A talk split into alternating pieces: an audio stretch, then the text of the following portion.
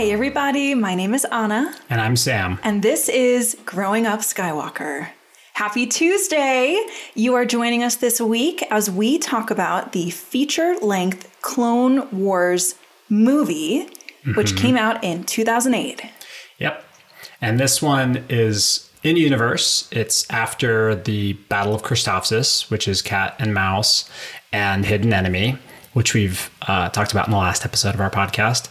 But in our world, it came out first and introduced the Clone Wars T V series. Right. So chronologically, we're picking up right after Cat and Mouse and Hidden Enemy, which were the two episodes of the Clone Wars T V show, which we recapped last week. But if you were watching Star Wars in two thousand eight, this would have been your very first experience with the Clone Wars animation style. Yeah, this, well, so this was released theatrically. So you would have gone and, you know, you the same opening weekend as uh, Pineapple Express and Dark Knight Rises, I believe. Yeah, the second one, right? Yeah, you would have gone to the movie theaters and, and seen this. I did not see it. Because I was going to ask you what if you had seen this in theaters. I did not. Um, and I didn't watch it for the same reason that it was pretty critically panned. Really? Mm-hmm. It has like a nineteen percent on Rotten Tomatoes. I actually did hear that this was the most critically hated feature-length Star Wars movie. Yes. And really, that's like a... Um, It's a critical reception in the sense of all the reviewers were like, oh, it's watching a Saturday morning cartoon, mm. which it kind of is. And it's a cash-in for a new T V series, which it definitely is. It did okay in theaters, but it was a flop as far as Star Wars movies go. Ouch. But it introduced us to the Clone Wars. Yeah, it introduced us to some pretty fantastic new original characters, which I'm super excited about. So uh, let's run down what happened in this movie. Yeah. Okay, so we open immediately after the battle on Christophsis, mm-hmm. which is where we left Obi-Wan and Anakin at the end of Hidden Enemy. And what's happening in this movie is a lot of political maneuvering and like econometrics is what it felt like. So Count Dooku is visibly in charge of the Separatist army, which is a collection of folks who are trying to break away from the Republic, mm-hmm. right? We established that in the last two episodes. And the Republic, in the opening of this movie, it's established that they've been separated from most of their clone army, which right. they gain in episode two. Right, because re- recall that the clone army is from Kamino, which is out near the Rishi Maze, which is way out past the Outer Rim. Right. Coruscant's near the center of the galaxy. Kamino's way on the outskirts. Mm-hmm. This is halfway in between. Yes. So things are not looking good for the Jedi or the Republic. There are a bunch of planets joining the Separatists.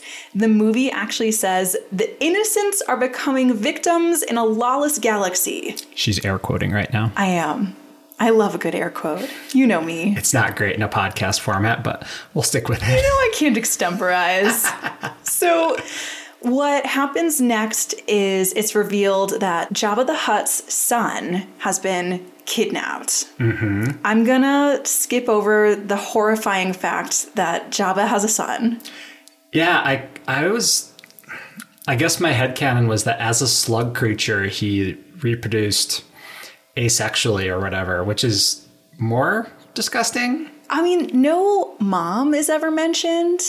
That is, uh, spoiler alert, not true. So we do, uh, Gross. yeah, we do, we do actually see female Hutts later. Oh, this is so disappointing. Mm. Oh, I hate this already. Okay. Anyway, Chancellor Palpatine wants the Jedi to rescue Jabba's son, who's mm-hmm. been kidnapped, because if the Jedi gain Jabba's favor, then they can get access to the shipping lanes in Jabba's sphere of influence and then transport the clone army all over the galaxy.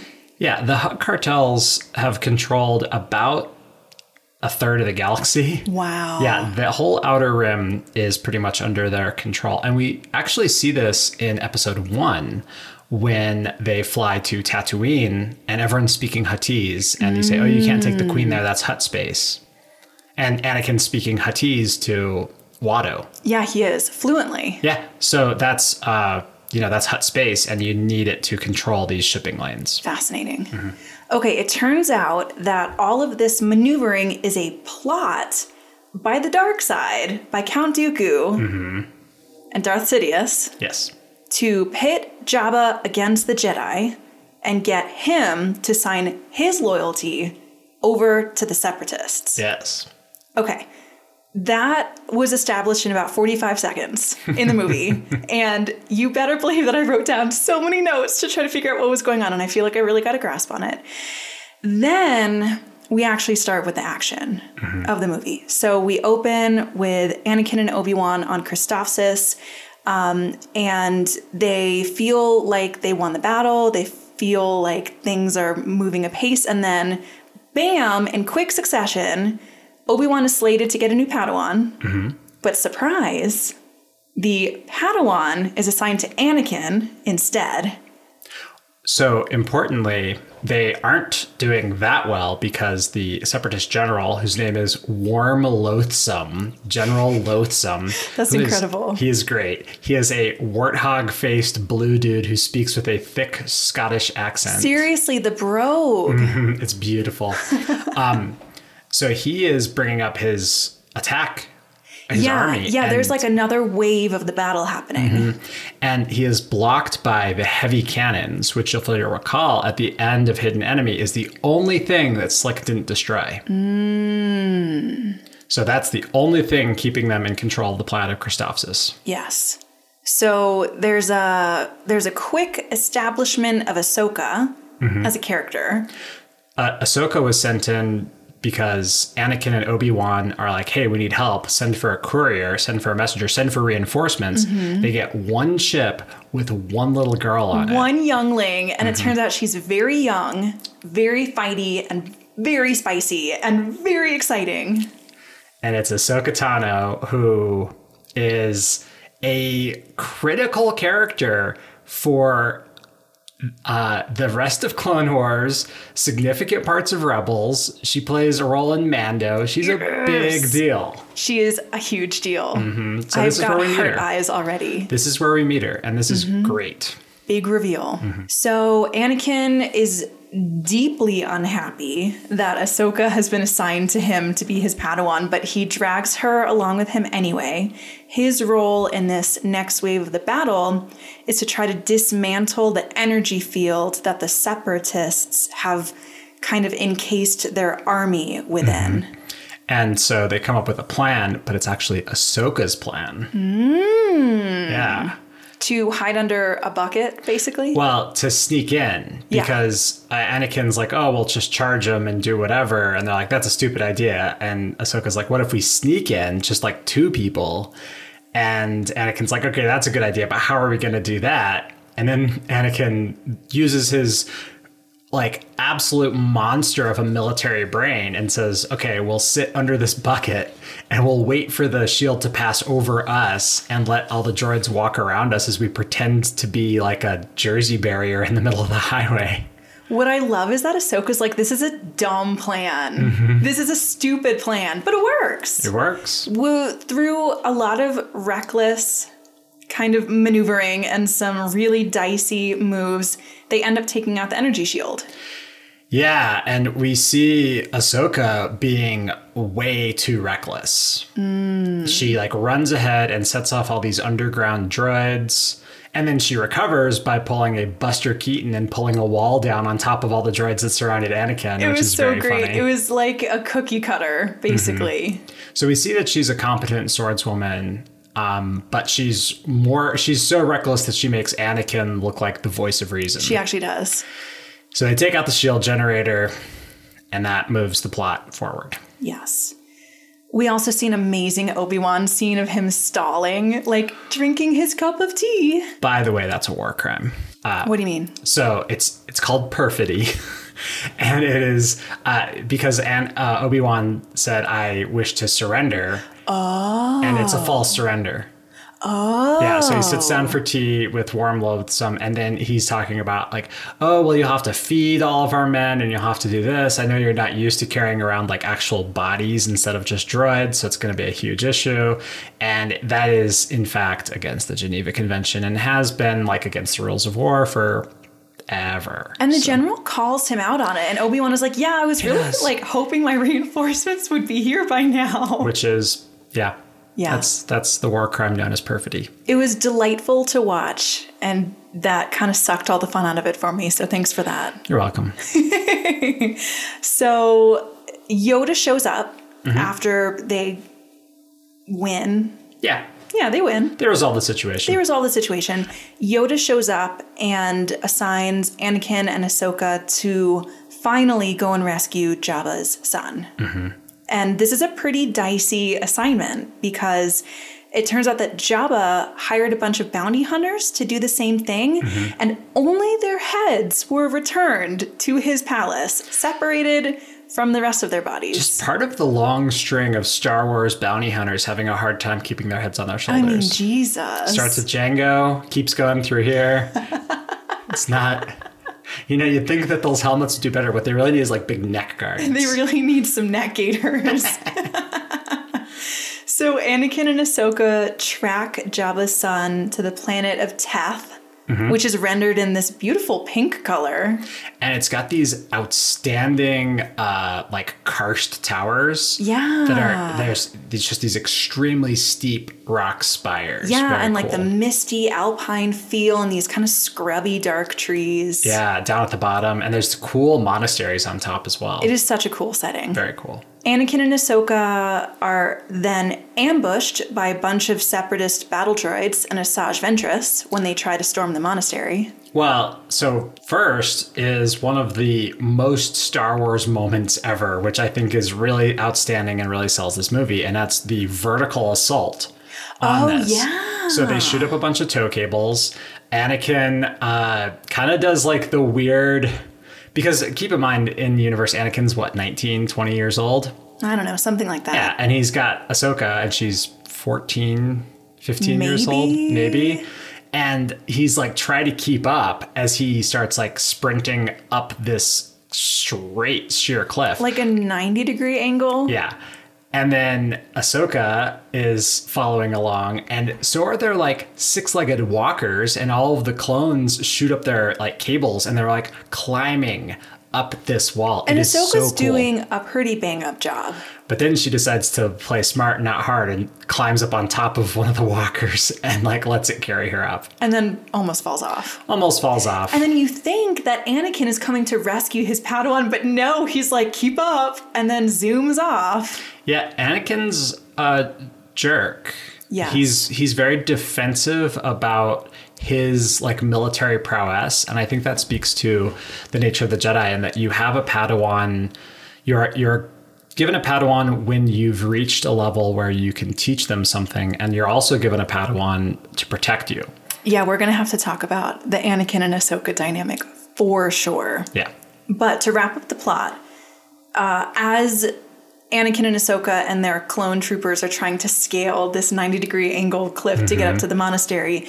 Meanwhile, Obi-Wan has been sent to Tatooine to maybe try to calm down Jabba and forge some kind of treaty. Mm-hmm. And then there's a big battle scene on Teth. Ahsoka and Anakin find baby Jabba, try to escape with him, and then we close this half of the movie with them trying to basically get onto this, like, bucket of rebel ship to try to get off planet. There's a little bit more pressure on the situation uh, because they get inside the monastery and they say, oh, we can hole up here indefinitely. It's a very defensible monastery. But baby Jabba is very sick. Very sick. Mm-hmm. And so they're going to have to make good their escape and get him to medical facilities or something. So that's where we're closing this half of the movie for this episode. This is part one. Yeah, because this is a full-length movie, and that covers yeah. kind of, you know, the end of the Christophsis arc and then the beginning of this, te- well, pretty much the whole Teft part of the arc. Yeah, I think as a rookie Star Wars viewer, I think this would have been very difficult for me to keep up with if mm-hmm. I'd seen it in theaters, especially because... Cast back to two thousand eight, if I had seen this in theaters, this would have been my first Star Wars movie ever. Not that I would have necessarily gone to go see this in the first place. It's not really in my wheelhouse to go and see a feature-length animated Star Wars mm-hmm. movie. But if I had, there was a lot of really complicated political maneuvering, and it happens so quickly, and it's established as if you have all already have familiarity with Star Wars. And I think that would have been quite difficult to keep up with for me. For sure. Yeah. And like compared to the form factor of the episodes, most of the episodes of the Clone Wars are pretty much just an A plot. Maybe an A plot and a B plot. Mm-hmm. This has a strong A plot and B plot and C plot throughout the whole thing, which makes it considerably tougher to hang on to. Yes. It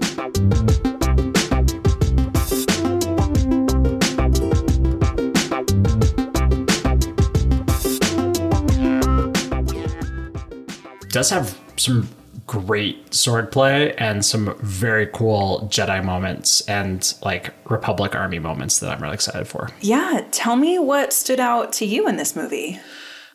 Well, meeting Ahsoka is mm-hmm. such a huge part that you don't notice at the time. Ahsoka's a character who really, really grows on you as you watch the Clone Wars. That's true. I had a really strong emotional reaction to her reveal because I didn't actually know that was happening in mm-hmm. this movie. I didn't know when she was going to pop up in the Clone Wars, and I didn't really know that it was right here. Mm-hmm. So I had a strong positive reaction, but that's because I have some familiarity with Ahsoka. Yeah, so this is the first time she's introduced. Uh, as I said on Teth, Teth, when they are climbing up that hillside, very cool moment because it shows the types of things that are not just basic military. It's not just our battles on our planet today, except with hover tanks. It's their tanks can climb sheer walls, mm-hmm. which is super cool and played on quite a bit more in the series. The other thing in the first half that's really noticeable is this is the first application of Obi-Wan in his Soresu fighting form. Oh, okay. Tell me mm-hmm. more about that. So if you ever see him and he takes his right arm, his sword arm, and he puts it up behind his head. Oh, he did that to Asajj. She's doing it. He, she, he makes a peace sign with his left two fingers. Yeah. And his sword is up over his head. That is the Soresu fighting style. And it is extremely defensive. Okay. The point of it is that he can fight in that formation all day. Nothing can get through. And then once his enemy makes a mistake, he just takes him out. Wow. So, so he sits there and he defends, defends, defends until you make a mistake and then you're done. What's the significance of the peace fingers? Because I noticed that with Asajj and I thought he was going to like flip his palm over and do like a come hither kind of thing. No, no, no, no. Although he does give her the come hither eyes he again. He really does. I, it is never really explored what their relationship is, but there is something there. Oh my God, the sexual tension. Yeah.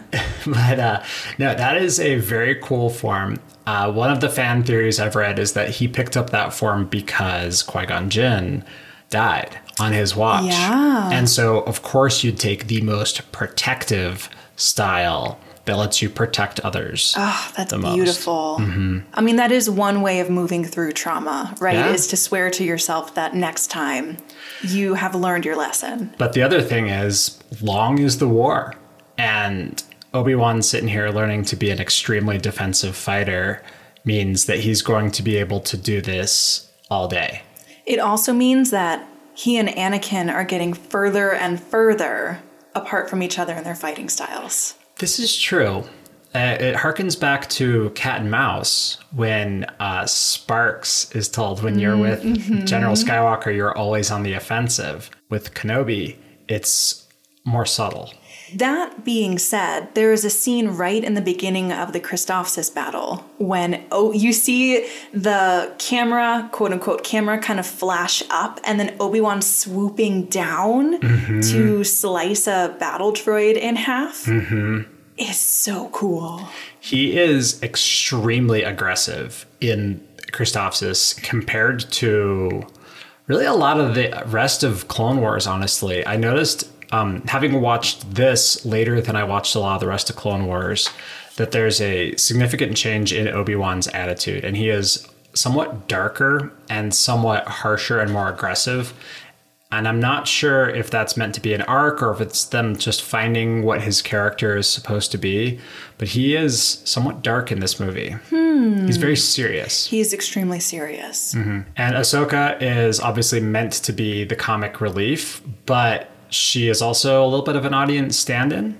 Yeah. And I think that fits really well. So I'm not familiar with Dave Filoni, mm-hmm. but Dave Filoni produced the Clone Wars movie. I believe so. Um, he it so this is all his his thing. He doesn't direct every episode, but basically the entire Clone Wars T V, all the all the Star Wars T V series have his fingerprints all over them, either as showrunner, executive producer, or director or producer or something. Right. So I try to stay away from a lot of Star Wars commentary to kind of keep myself fresh. Mm-hmm. But I did stumble upon this post that said basically, Ahsoka is Dave Filoni's beloved O C, and we should just let him do whatever he wants and put her in everything and just say thank you. And I agree with that. She's a great character. She speaks to one of the things that you and I have talked about a fair bit, which is the lack of female representation. So oh when there's God. a female Jedi, very cool. And also she is non-human, which does a few things. One of them is it lets her explore the backhanded lightsaber style, which is mm-hmm. called Shien. And that is not... Um, don't don't try that at home, kids. You'll just break your wrist. There's a reason that people hold swords the way they do. It's not because no one's come up with a new cool way of dealing with swords. It's that you do not have like, it's it's not effective. But she's an alien. Her wrists might be backwards. What species is Ahsoka? Ahsoka is a Togruta. Togruta. Mm-hmm. And okay. we see a handful of other ones in the Clone Wars series. And then there's a Jedi Master named Shakti, who... is in a deleted scene in episode three, but she also appears in the Clone Wars T V series. In fact, I think we'll see her pretty soon. Since we're talking about Ahsoka, mm-hmm. can I talk about Ahsoka? All day. She's ever, she's a great character. She's a great character. Let me talk about the most foundational thing about Ahsoka that brings me so much joy. It's her voice. Yeah. Her voice as a character is kind of like my voice. It's kind of higher pitched. Mm-hmm. And she sounds like a youngling, and she comes across as a youngling. Everyone in this movie is calling her youngling or young one or little one. Mm-hmm. That basically catapulted me out of the stratosphere with joy, because I've been a young professional. Like, I worked in finance. I've had phone jobs. And the amount of pandering and diminutive terms that I got doing mm. those kinds of jobs with this voice was actually really upsetting. And so to see Ahsoka show up in this movie with her voice, showing up the way that she is, do badass things with the lightsaber, keep up with Anakin, have good plans, do the most, it was so validating and it felt so good.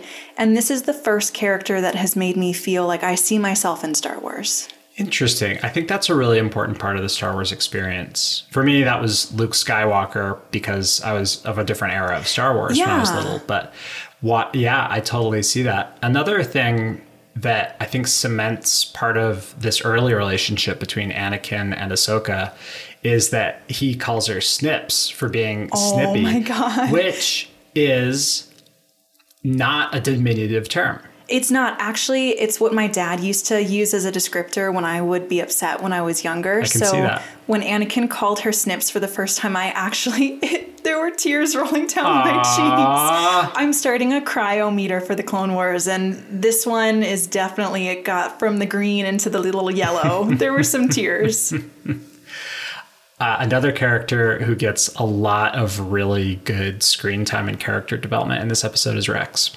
Okay, tell me more. Tell me more. Who's Rex? So Rex is the captain of the five oh first.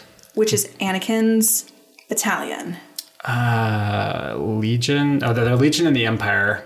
I yeah. actually looked this up. Yeah. I mean, it's it's space. It's Star Wars. It's even even in our world, you know, it's like, oh, yes, I'm a lieutenant colonel of a platoon or something like that. It's, it doesn't really make sense. So... Uh, the five oh first is all the guys in blue, and Rex is the one who's in blue. He's got very cool painted armor. He has been the captain of the five oh first forever, and he is Anakin's number one guy, go-to clone, and he makes it happen. And in the battle on Teth, he really, really makes it happen. You can identify him because he's got two pistols as opposed to like a, a regular gun. And he's got a cool like half skirt and like a pauldron on one shoulder. Did we see him in Cat and Mouse and Hidden Enemy? In Hidden Enemy, he's uh, him and Cody are the two, and Cody's uh, Obi-Wan's number one in, yeah. in yellow. They're the two who are like resolving the spy plot line. But Rex is such a cool character, and he has some really amazing moments in this of like when they're leaving him behind or when he's like told to hold the line. He's like, that's my job. You know, yeah. I'll do that. He's not necessarily part of the team, or like he's not a Jedi, and he knows that his job is basically Jedi delivery vehicle, but he gets it done in a very cool way. And when Ventress shows up and like kills all the rest of the clones, he's the one who pops up at the last second and starts shooting her, and she has to like hold him hostage. That's amazing. So, and when they're sitting there and they're like surrounded and they're getting shot at and there's the crawly spider droids everywhere, he charges up and jumps on top of him and shoots him in the head. That's his jam. He is an extraordinarily brave and principled clone warrior. And he's he's going to have a extremely powerful starring role in a lot of episodes of Clone Wars. He's great. Once again, played by Temuera Morrison and voiced by Dee Bradley Baker. Oh, okay. So this brings me to something that I wanted to talk to you about. Yeah. Okay, so Temuera Morrison voices mm-hmm. all of the clones. No. Oh. He faces all of the clones. Oh. He is the face and body of, well, he's the face of all the clones in the movies. He's also the, he plays um, his...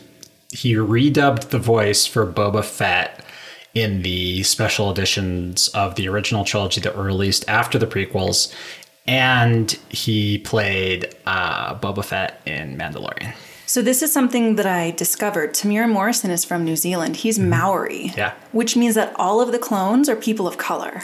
Which is cool. Which is very cool. You were asking me earlier today why there's no women clones. It's, you know, like there's... This is, it's not just white dudes, but it is interesting that it's uh, someone who, I think they got him because he has a very cool accent and he's got, you know, a cool look about him. And he's a very physical actor as Jango and as, yeah, as Jango in episode two. He's a very physical actor. He's got a, an imposingness about him, which is very cool. Mm-hmm. But what I didn't pick up on in our earlier experiences with the clones is that we have a lot of white-centric male protagonists mm-hmm. of the Jedi. Obi-Wan yeah. and Anakin and Palpatine. He's not a protagonist, but he's a main character. He's not a Jedi either. He's not a Jedi either. He's Jedi adjacent. He's a Force user. Okay. And we have this army of clones who, by human standards, by current-day Earth standards, would be minoritized peoples. Mm-hmm. And they are the genetically engineered warrior servants of the Jedi. Yeah. Yeah. Yikes. Yeah. What? What's it? There's a few interesting things there. There's a, the, the Maori as a people had a famously significant series of wars in the seventeen and eighteen hundreds called the Rifle Wars. There's a strong element of warrior culture. And this might be a little bit of a calling upon that hmm. in a way of saying like a, you know, an homage to having a, a strong warrior culture with also that individualism. Mm. Yeah. Interesting. Anyway, I just wanted to bring that up. Yeah, it's very cool.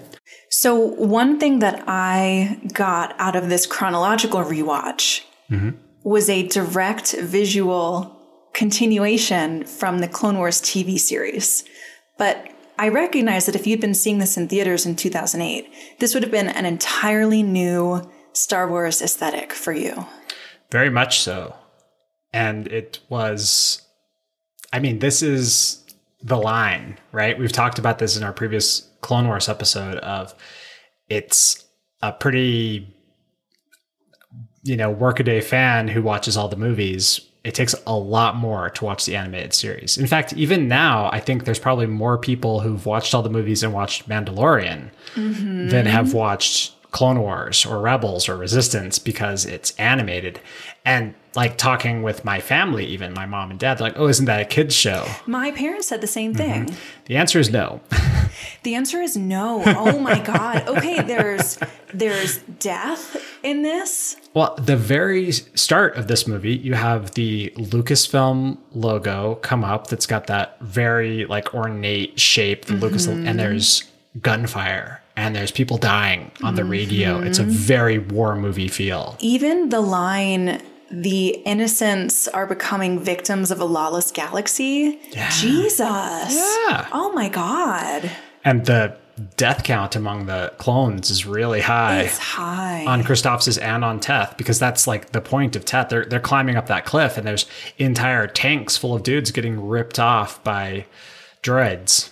Yeah. The droids are pretty funny, though. Interestingly, I think the clone death is less impactful because of the visual style, because you've got these like vivid, amazing colors and this really beautiful illustrative style and this like gorgeous string scoring in the background. Mm-hmm. And it's Star Wars, so there's not blood. And I'm assuming this was like a P G rating, so there's no blood, there's no dismembering. Mm-hmm. So the the death is kind of glossed over. What's really funny watching this on um, Disney Plus now, there's it's like rated Y thirteen or something because of tobacco use in the second half. Oh my God, when Zero is like blowing smoke in Padme's face. Like, oh so God. that's that's what takes this movie over the ultra violence. It's not the deaths of like dozens of named characters. It's not the like violence and danger. It's uh, the tobacco use. America. America. There's some more aesthetic stuff I want to talk about when we first meet Jabba in the animated flesh. Oh my God. His animation is really good. Yes, because his puppet in Return of the Jedi is absolutely disgusting. So seeing him, uh, it's, I think that the whole animated series does better with aliens. Yes. You want to know something delightful is when we meet Jabba's son, mm-hmm. Ahsoka mentions many times how disgusting he smells. And I never picked up in the original trilogy that Jabba probably really smells bad. Yeah. Which makes the scene with Leia in the slave bikini so much more horrific. And I so appreciated that someone mentioned that Jabba and his son smell awful. Yeah, it's a cute little hut, but yeah, very, very, dis- I think it's cute. It's like a little stuffed animal. You think so? It's cuter than a regular hut. You think so? On Christophsis, there's a really sweet moment right after they're getting on their way to go to Teth. And that, so before Ahsoka and Anakin head off underneath the box and head through the thing, uh, through the energy shield, she says, she figures out the ranking of where she is in the Grand Army of the Republic. Oh my God, yeah. Okay, so she's talking to Rex, right? Yes. So Rex is a captain and Anakin is a general, which means that for whatever unit is going on, basically a Jedi always commands the battlefield, mm-hmm. which kind of makes sense, kind of doesn't. But Ahsoka is a commander, which means that uh, I'm not actually sure if she outranks Rex. I think she does. I think she does. She actually says it. Mm-hmm. She says, technically, I outrank you, right? Yes. So Rex says, in my book, experience outranks everything. But then once they've finished it, Rex and Ahsoka have a really strong bonding moment.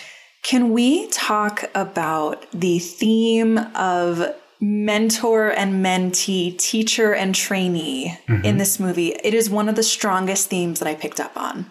Yeah, particularly in the flip side of it, which is the Asajj and Dooku relationship. Oh, okay. So let's talk about some of the relationships that we get in this movie. Mm-hmm.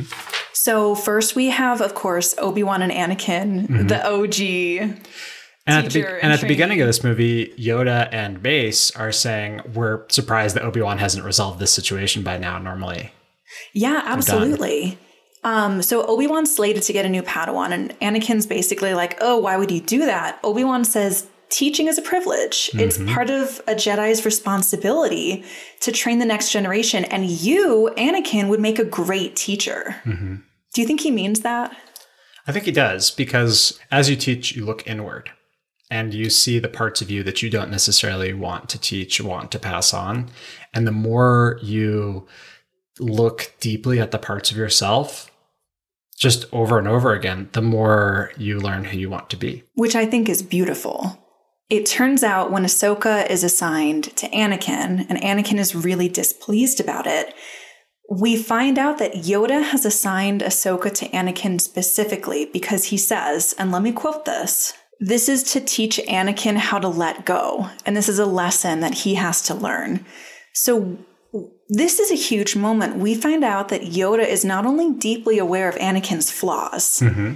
being an older Padawan, having this connection to his mom, having experienced this trauma and this grief, Yoda's grand plan is to give Anakin a Padawan in the hopes that it will teach him this lesson of how to let go.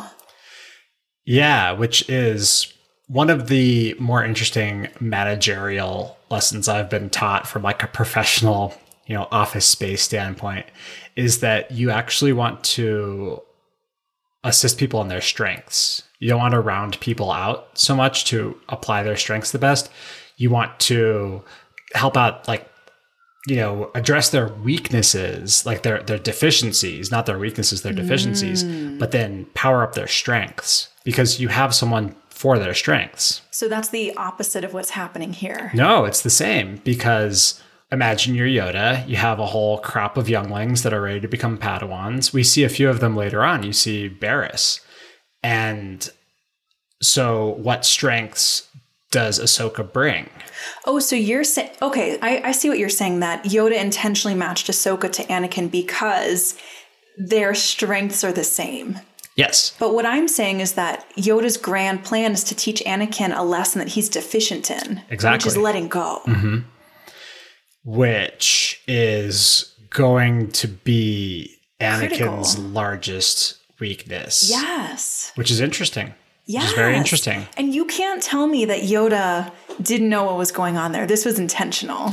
For sure. But also there's a pretty interesting element of, for example, I imagine Yoda's sitting there. I don't know how many Jedi he has under him during this war, maybe thirty, maybe one hundred, not a lot. And he's got one who's a problem child, who's Anakin, and he sends Anakin at problems, and those problems will either explode or resolve, but that's going to cease to be a problem. If he points Anakin at it, it is no longer a problem. Yes. He has to deal with the consequences. He has to clean up after, after him, but like he's the uh, he's the loose cannon cop you send after things. And so what do you do with your loose cannon Padawan? Do you send them to work for Obi-Wan, who they're going to chafe under? Or do you send them, like, send two loose cannons together because they're Jedis and they're superheroes and they're going to bounce off of each other and they're going to actually learn from each other and they're going to protect each other? I mean, what do you do? And I think that's what he did. He sent two loose cannons together. Well, that's the question, isn't it? Because as soon as you see Anakin and Ahsoka fighting through the Separatist army together on Christophsis, mm-hmm. it's evident that they're like a perfect match, but are they too perfect? I think they're like all fire and no water. There's no one yeah. ever to balance them out. Mm-hmm. It's a tough thing to deal with. And I think one of the very next scenes really calls to me. In fact, I uh, got a little shook by this scene. They're flying to Teft. They're in a L A T, which is one of the gunships with the uh, the wings. They're flying along and the flak is really heavy, and so they close the slats. Hmm. And it's dark in there except for the red drop light. And it becomes like the last scene of a bunch of like troopers dropping into combat or something. Mm. And the tone really changes.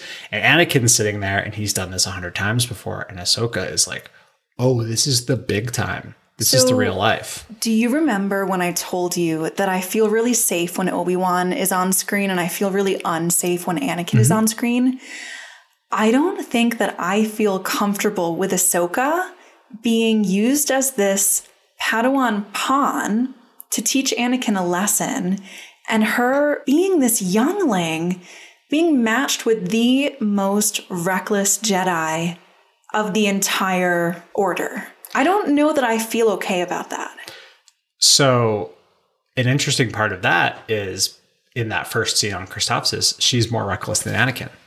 Right, exactly. But there's mm-hmm. no one to temper her worst impulses because but they're the same as Anakin's. There is, because Ana- I mean, it's it's mutually helpful for both of them. When she runs off and has to like deal with the consequences of her actions with Anakin yelling at her, and then she like knows Anakin's reputation, she's like, oh, if I'm being yelled at for being reckless by a guy who's famous for being reckless, I'm really reckless and I should learn from that. Okay, that's a good point. I'll concede that. Okay. And I will say, when Anakin tells her after they resolve the battle on Christophsis, you're reckless, little one, and you never would have made it as Obi-Wan's Padawan, but you might make it as mine. Yeah. Oh, I cried. Yeah. Oh, it was so good. I think that's a really important moment for Anakin. Tell me more. Because now he has a Padawan and he recognizes his difference from Obi-Wan. He knows now, now it's become that him and Obi-Wan, instead of having like a subordinate relationship, they're like the two buddies that you send to go resolve situations. It has become Anakin is his own agent and he has his own agency. Mm. And that separates him from Obi-Wan, even though they continue working very closely together for the rest of the war. I think because Obi-Wan offers that water. Mm. And Obi-Wan, as he continues to be that Soresu defender, be the person who is the voice of reason, but is also the person who knows the exact moment to strike, which is the concept of Soresu, but also refers to his uh, perfidy against General uh, Loathsome. He's waiting for the exact moment, whereas Anakin is now, now, now, now, now, and Ahsoka is now, now, now, now, now. If you mix that correctly, you're actually counterbalancing Obi-Wan. And it's possible that now that Anakin doesn't have his straight man, now that he doesn't have Obi-Wan to temper his impulses, it's possible that he might now have to learn how to become all of it. I think that's Yoda's plan. Hmm. Yoda's a hundred times wiser than me, so it's possible. Oh, okay, fine. He's got hundreds of years of wisdom.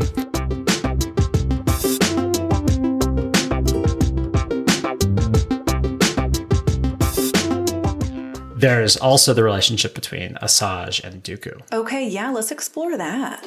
So Asajj has a very cool vibe in this whole ep- whole movie. She shows up, she's got her whole aesthetic, she's doing her fighting, and there's the relationship she has with Obi-Wan. However, Asajj is always subordinate and always failing Dooku. There's a lot of fear in their relationship. Uh, one of the battle droids says to Asajj after Anakin and Ahsoka make it off of Teth, the mm-hmm. battle droid says, so did you want me to call Count Dooku and tell him that the Jedi escaped? And it's evident that this is a fear. And she pushes him off a cliff. She pushes him off a cliff. And you don't do that in a healthy mentor-mentee relationship, because you don't want to fail, but you're also not fearful mm-hmm. of the consequences. Right. I don't know how that would work, because at, so the relationship as it stands is after Darth Bane, which was a long time before the movies, mm-hmm. uh, eventually you get to Darth Sidious, mm-hmm. Emperor Palpatine. Okay. Now, Sidious took on Dooku, Darth Tyrannus, as an apprentice, and Darth Bane instituted the rule of two. Okay. Which is that there is only ever a master and an apprentice of Sith. So Asajj is operating with the knowledge that if all goes well, Dooku will succeed, succeed over Palpatine, and then Asajj will be the second in command. Yes. However, because they're the Sith, everything is based on lies. And what you normally do is you learn every single, as as a Sith acolyte, as the junior Sith member, you learn every single thing you can from your Sith master, and then you kill them. Wow. And because that's, it's a, it's based off of pure strength. And so wise Sith masters will hold as much information back from their acolytes as possible while still having their acolytes be useful to them. Wow. So in this case, Dooku's plan is to have Asajj be his dark side force-using assassin. And she's not a particularly powerful force user. You see her do some hand-wavy stuff, and you see her do a lot of lightsabering. Yeah, she's real fighty with a lightsaber. But she's not tricksy, particularly. You know, she's stealthy, but she's not tricksy. Given that she's probably been working for Dooku as long as Anakin's been working for Obi-Wan, there's a pretty significant power level between mm. Anakin and Asajj in terms of expertise. And so she does continually fail, but I think it speaks to a real lack of willing manpower in that relationship. Sure, there's lots of people who would love to have more power, but is it easier to be General Loathsome and drive around in a tank and yell at droids, or is it easier to be Asajj Ventress and have to deal with Sith Lords who are going to lightning you into submission if you mess up? You bring up an interesting point, which is that the two female characters in this movie are both subservient. Ooh, yeah. Even though they're powerful characters, even though they're delightful to watch on screen, they are the acolytes. True. So at the very end of this episode, because we're bridging into the second half of this mm-hmm. movie, I guess, not episode, uh, what we the situation as it stands is that Anakin and Ahsoka have rescued Baby Hutt, Baby Hutt the Junior, the Huttlet, the Huttlet. he's a he's a Huttlet cutlet, and they oh my god, he's Stinky as they call him because they don't have a good name Ahsoka for him. Ahsoka calls him Stinky. Yeah, and uh, what is uh. Jabba calls him like Punky or something. Oh, oh like, yeah, like, something, uh, something just, just like completely disgusting, over the top, adorable. But um, so they have left Rex and the gang in the courtyard. Meanwhile, Obi-Wan has separated out and is fighting Asajj, and Anakin and Ahsoka and the Huttlet reach the outside. Mm-hmm. Oh no, that's they they're fighting as uh, Asajj there. They are fighting Asajj, mm-hmm. and then they jump off the cliff. Right, onto these dragonflies and fly off to a little crazy spot that the Huttlet had pointed out where there's a parked ship. I will say no Star Wars movie is complete without R two screaming. And not only does R two scream in this movie, which... How did R two get there? Oh, that's a great question. With rocket boots. Oh, man, those those things come in handy. They really do, because he has to dive off the cliff after Anakin and Ahsoka, and Jeez his little rocket boot saved the day. Exciting. He is he is screaming. I have a lot of notes in here of him just being, like, obviously afraid and terrified. It feels like R two is really leveling up throughout the Clone Wars as well. R two is flawless. So they, they get on this ship, which... Uh, minor spoilers is going to be Anakin's ship for like the rest of the Clone Wars, which is which is cool. So funny because it's a bucket of bolts. Yeah, but that's how Anakin likes it. You know, he made a the fastest pod racer on Tatooine out of things that he stole from his master's junkyard. You know, it's like Obadiah Stane in Iron Man. Mm-hmm. He made this with a box of scraps in a cave in Afghanistan. Yeah, so um. They get there and they find that the droid, which had been like, ah, yes, welcome to the monastery, was in fact working for the Separatists. Bum, and they uh, they decapitate him. They do. Yeah. Very neatly. Yeah. I guess that's probably not lethal for a droid, but it is rude. Pretty rude. Yeah. I don't know. Bit of a damper on your day. Yeah. Depends on how much of you is left and if you can like pull yourself back together. So that, that leaves us with what's going on next, which is the resolution of this Hutt situation. Yeah, I'm kind of excited to get to part two because we get some really serious Anakin character development in the next half of this movie. We also get some very cool lightsaber fights. There's a fair bit of uh, lightsaber on droid violence in the first half of this. And also Anakin versus Asajj and Obi-Wan versus Asajj sort of in the first half, which is a pretty cool fight back and forth. But yeah, there's a lot of um, jump cuts and a lot going on in this movie. In fact, it was it was jarring because as we spoke about earlier, I, I'm a big fan of, like, I, I comfort watch The Clone Wars. Mm-hmm. It is my Netflix and do something else, Netflix mm-hmm. and dishes type mm-hmm. of thing, yeah, because exactly. I just love hearing their voices in the calm in the background. And it's difficult with this one because there's so much going on. I would not put on this movie as a comfort rewatch. Mm-hmm. It was even difficult to summarize the plot for this podcast episode. Mm-hmm. It's difficult to keep track of the different threads of the plot going on, which is in direct correlation to episode two, Attack of the Clones, which is so beautifully plotted. Mm-hmm. This was fun, and I couldn't blink or take a sip of water or do anything else but watch the movie, or else I would have been lost. Yeah, it was, it was difficult. That said, it fulfills an important part in the early Clone Wars arc. It introduces important major characters and sets the stage. The whole um, Hutt arc. Uh, if you if you blink, if you if you skip this as part of your watch through of Clone Wars, the Hutt arc is going to kind of come out of nowhere. So when you watch this, it really sets the stage for it and makes it quite a bit more meaningful. Yeah, I think setting the stage is the perfect way to describe at least the first half of this movie. You're mm-hmm. setting the stage of Anakin and Ahsoka's relationship, which is really spicy. Mm-hmm. You're getting some fleshed out secondary characters who will become really important. Rex, Ahsoka, the Hutts, Asajj. Asajj Ventress. And seeing Obi-Wan and his Soresu, which is, yes. uh, that is like... It's all caps in my notes. Yeah, absolutely. So I think it is an important piece of the canon. Mm-hmm. Is it?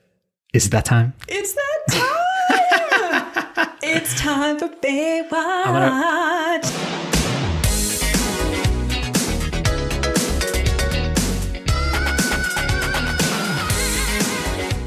I'm going to put twenty bucks on the counter right here on who I think your bae is. Slap it down. Who do you think it is? I think you're going to choose Ahsoka. Yeah, you're right. I owe you twenty dollars. Who do you think my secondary honorary bae is? Obi-Wan? No. R two? Yeah. I owe you twenty dollars. Yeah, all right. Okay, in rapid fire, my favorite Ahsoka things, which earn her the title of bae for this episode. Um, the moment on Christophsis when Anakin and Ahsoka are trying to deactivate the shield generator.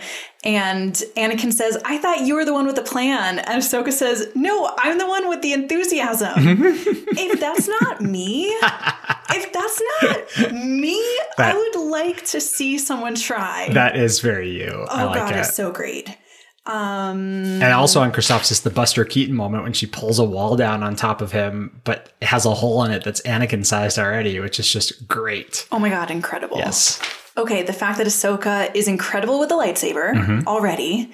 Um, the fact that she smack talks Rex, which I think is so great.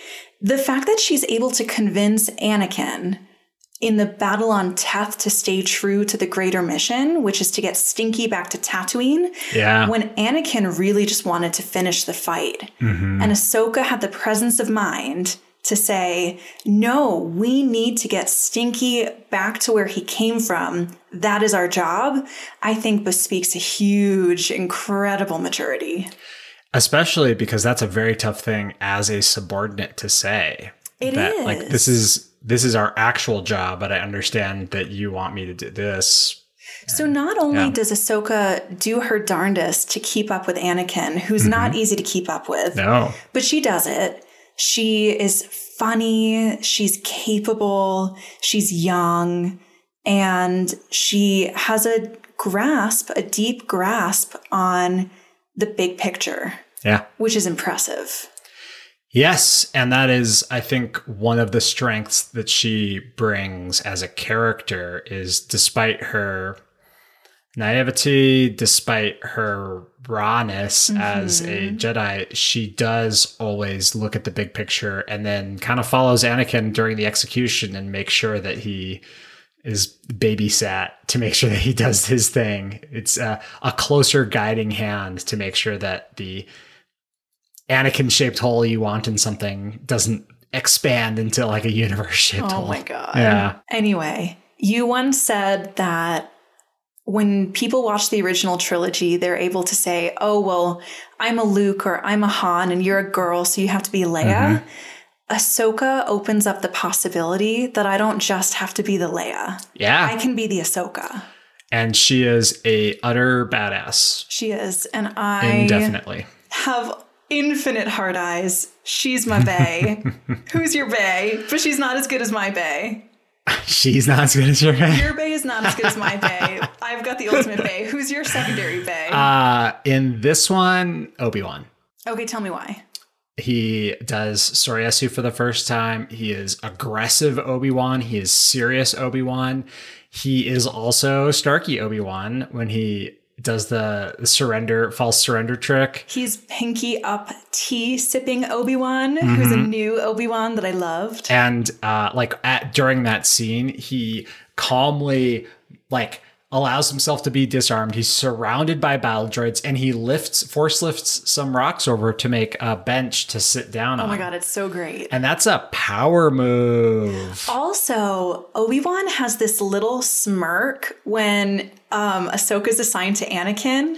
So it sort of feels like he was like meddling in oh, he this absolutely maybe. was. He's oh a huge God. meddler. Oh, it's so delightful. He is really fun in the first half of this one. He runs around a lot and it's, it's still a continuation of his arc of, despite there being a war on, Obi-Wan always keeps up with his Jedi business. Mm-hmm. And while Anakin is a warrior, Obi-Wan is a Jedi.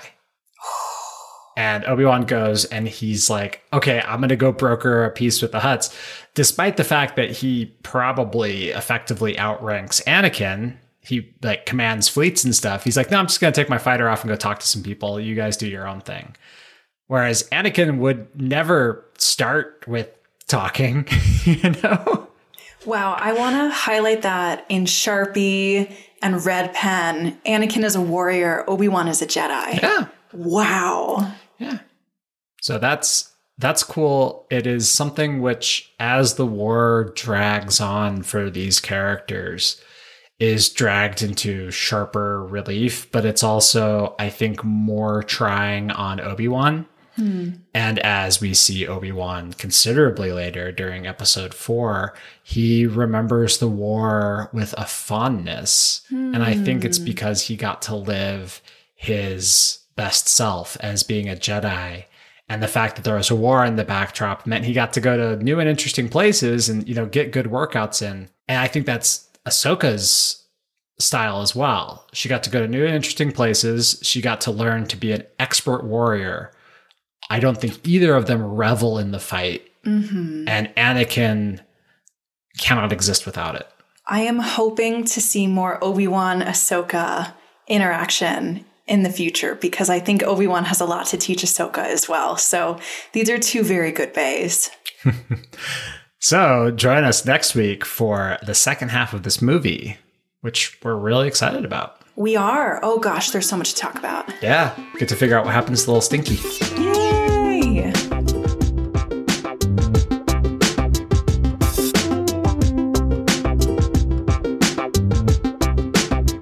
As always, you can find us on social media at Growing Up Skywalker and Growing Up Skywalker at gmail dot com for your holocrons, and at Growing Up Skywalker for our Instagrams and et cetera. If you like the show, please leave us a review on your favorite podcast app, or send it to a friend or a loved one or your Padawan who you thought was for your friend. Oh my God, yeah, send it to your Padawan. If you don't have a Padawan, find one. Get order one for your friend. Mail order a Padawan mail immediately. Order, don't mail order Padawans. um, if you want to have your name read on the show, like Allison and Ben, thank you guys so Thanks, much. Allison and Ben. Uh, you can find us on Patreon. We love you guys, and that will help us, you know, create new content and be here for you on Tuesdays when you listen to us. Finally, send us those listener holocrons and join us next week for the second half of the Clone Wars movie. There's so much fun to be had. Can't wait to see ya. Bye-bye now. Bye, y'all.